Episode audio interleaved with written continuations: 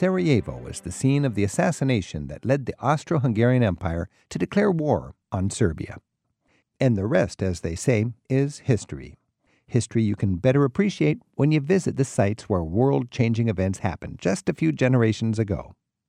Joining us to help us grasp the events of a hundred years ago in former Yugoslavia is Amir Telibečirović. Amir's a journalist from Sarajevo, and he's been with us previously on Travel with Rick Steves to tell us about the events he survived during the Bosnian War of the 1990s. He's joined by Ben Curtis. Ben's a political science professor at Seattle University, and he also leads tours in the Balkans. Ben is also the author of The Habsburgs History of the Dynasty and The Traveler's History of Croatia. We'll also take your calls at 877 333 7425. Amir and Ben, thanks for being here. Thanks for having us. Thank you.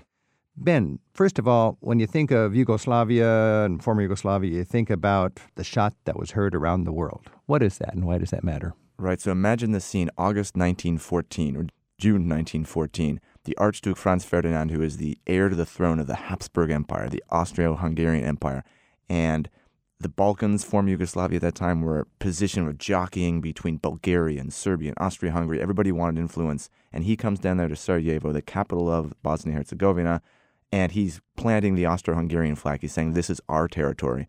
But some Serbian radicals didn't want him there.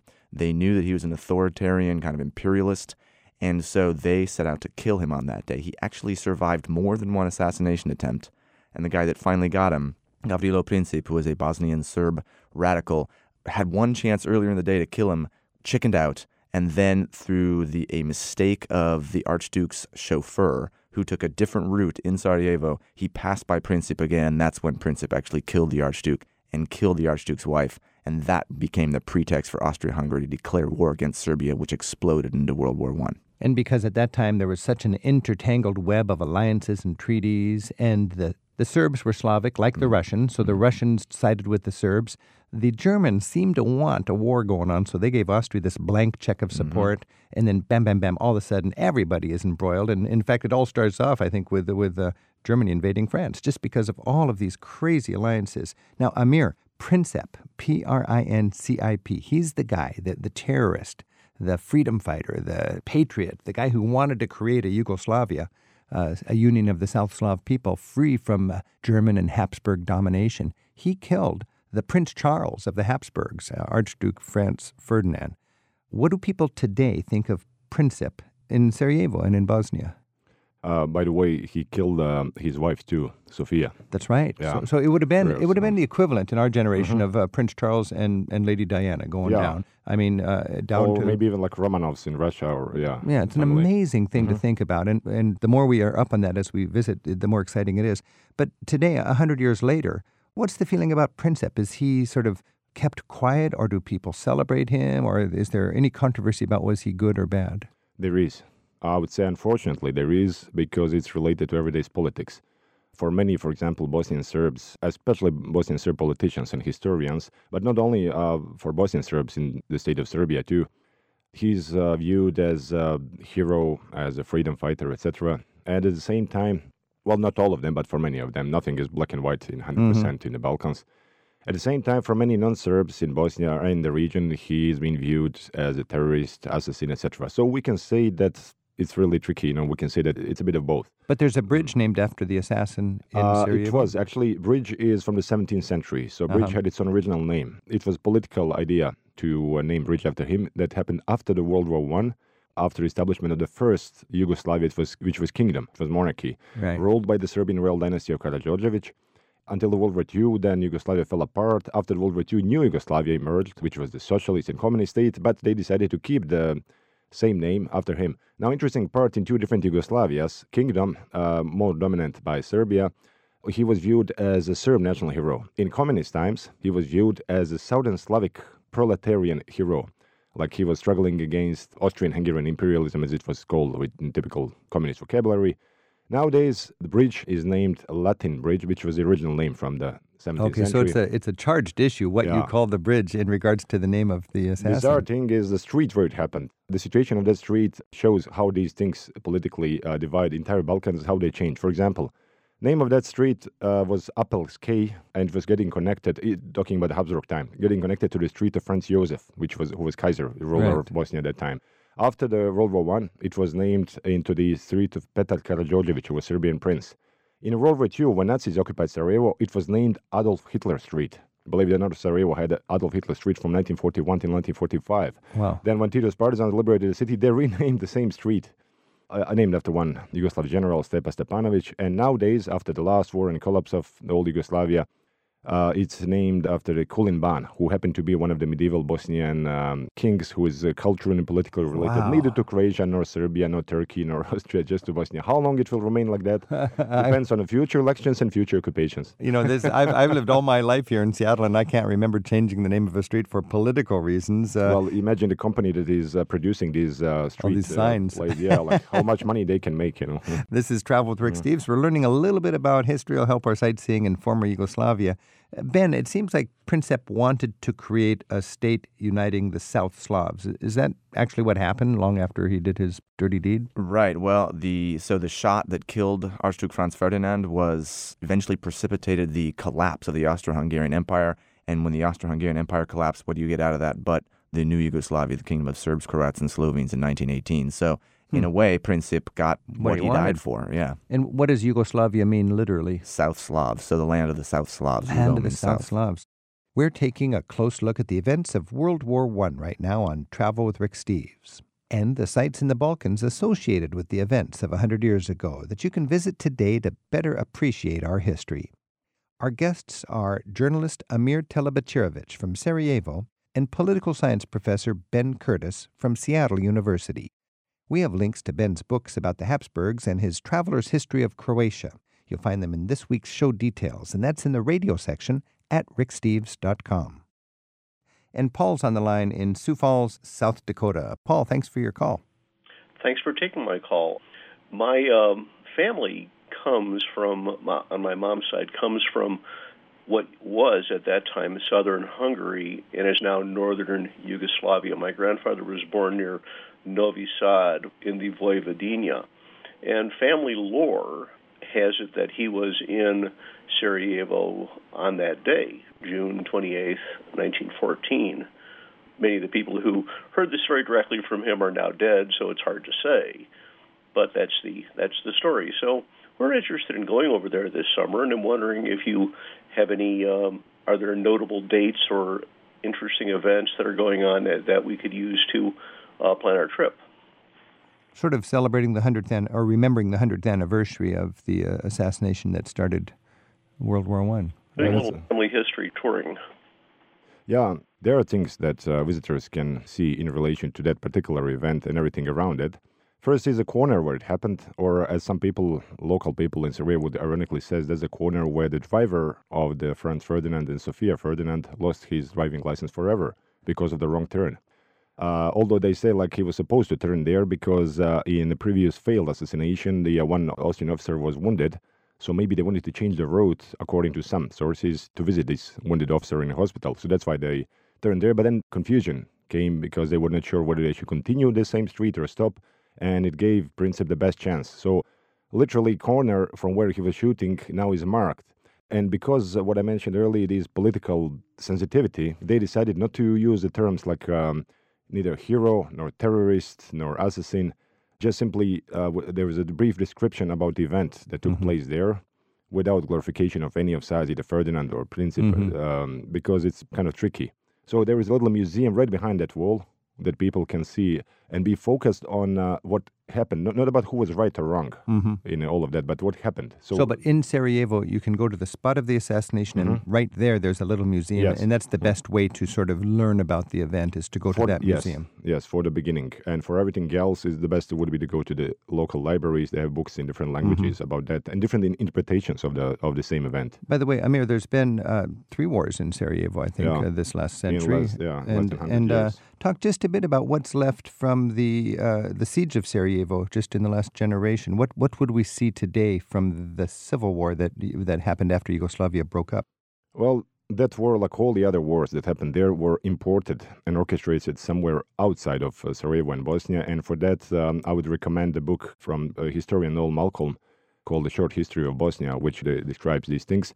So, uh, ironically, First World War, we can see the, um, the how it worked in ratio. The First World War, there would be like 70 to 80 percent of the soldiers, uh, people who died as soldiers from Sarajevo and Bosnia, versus let's say around 20 to 30 percent of the civilians. In the last war, in the siege of Sarajevo, was opposite: ah. 70 to 80 percent civilians versus ah. 20 to 30 percent of the soldiers, policemen. But uh, that talks about the evolution of the war. So what's left from the siege is mostly the uh, tunnel, underground tunnel digged during the siege of Sarajevo was the only safe way to get inside and outside where there is a film with original footage. So you can actually see those tunnels. And are, are there still, mm-hmm. explain what a Sarajevo rose is, and can you oh, still oh, yeah. see these in the roads? Yeah, uh, they're actually in Mostar also, in uh, some other places, but uh, that idea came from one Sarajevo artist uh, right after the siege. There are many uh, small shell prints because the most common weapon used during the siege of Sarajevo was mortar shells. So uh, in a concrete, in a pavement, when they hit the, the ground, when they exploded, there will be there are thousands of them anyway.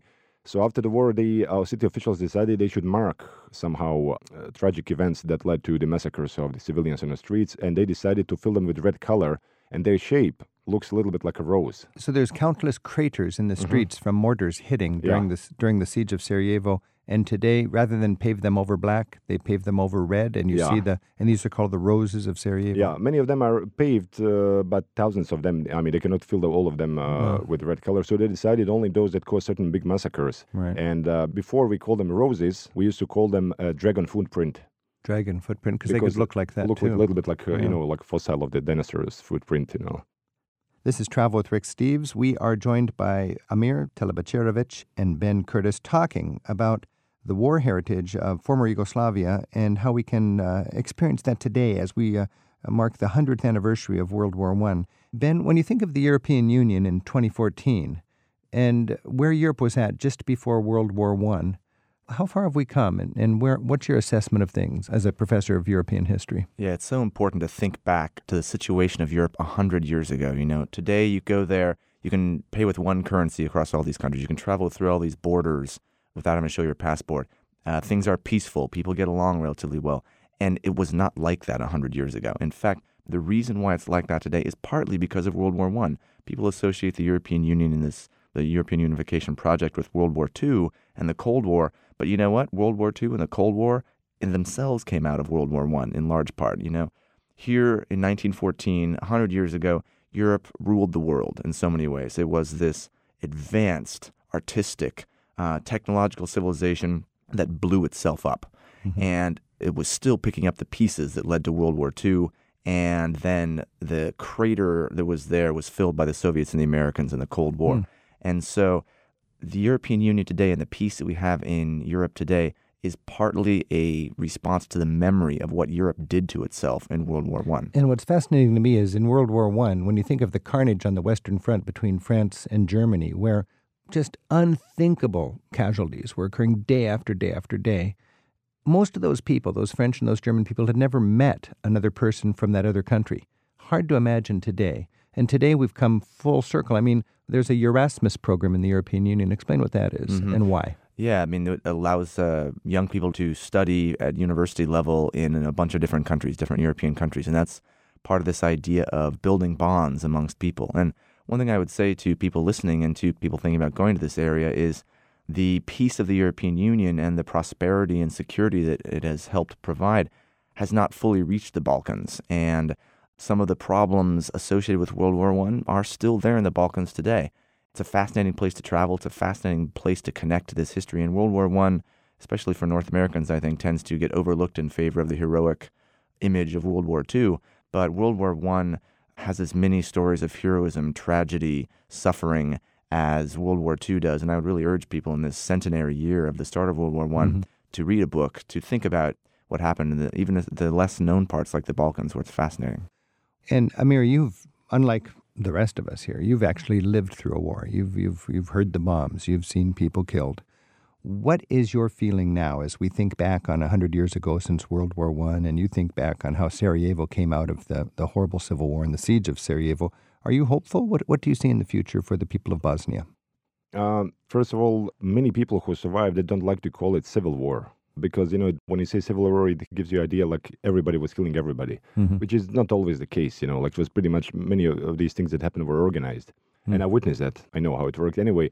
So uh, I survived the siege of Sarajevo about three and a half years, as many other people. And um, well, my feeling when it comes to this so-called marking or celebrating, I'm not sure how they're going to do that.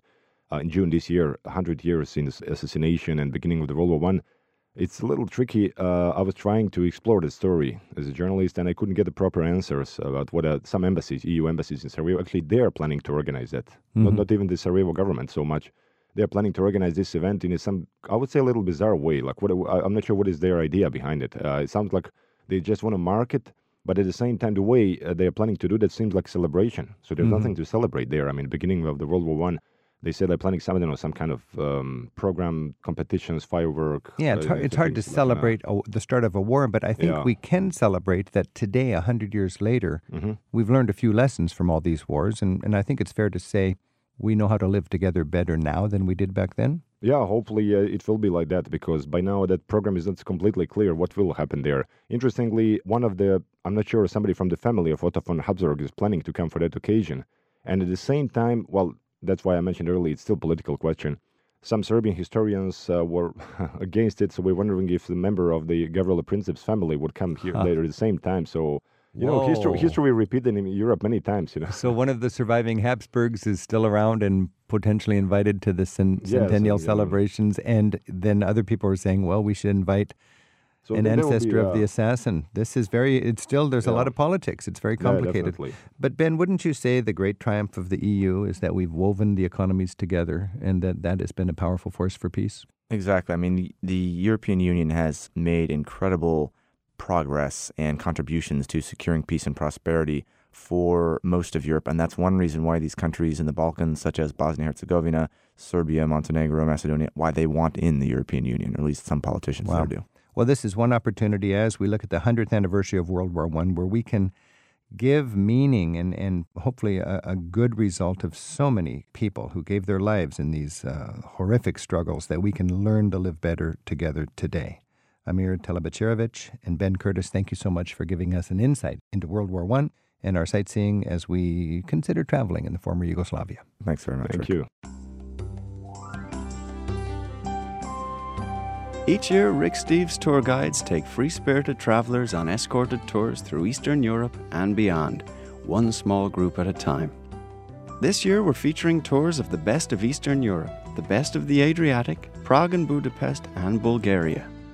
For a free catalogue and Rick's Tour Experience DVD, visit the tour pages at ricksteves.com.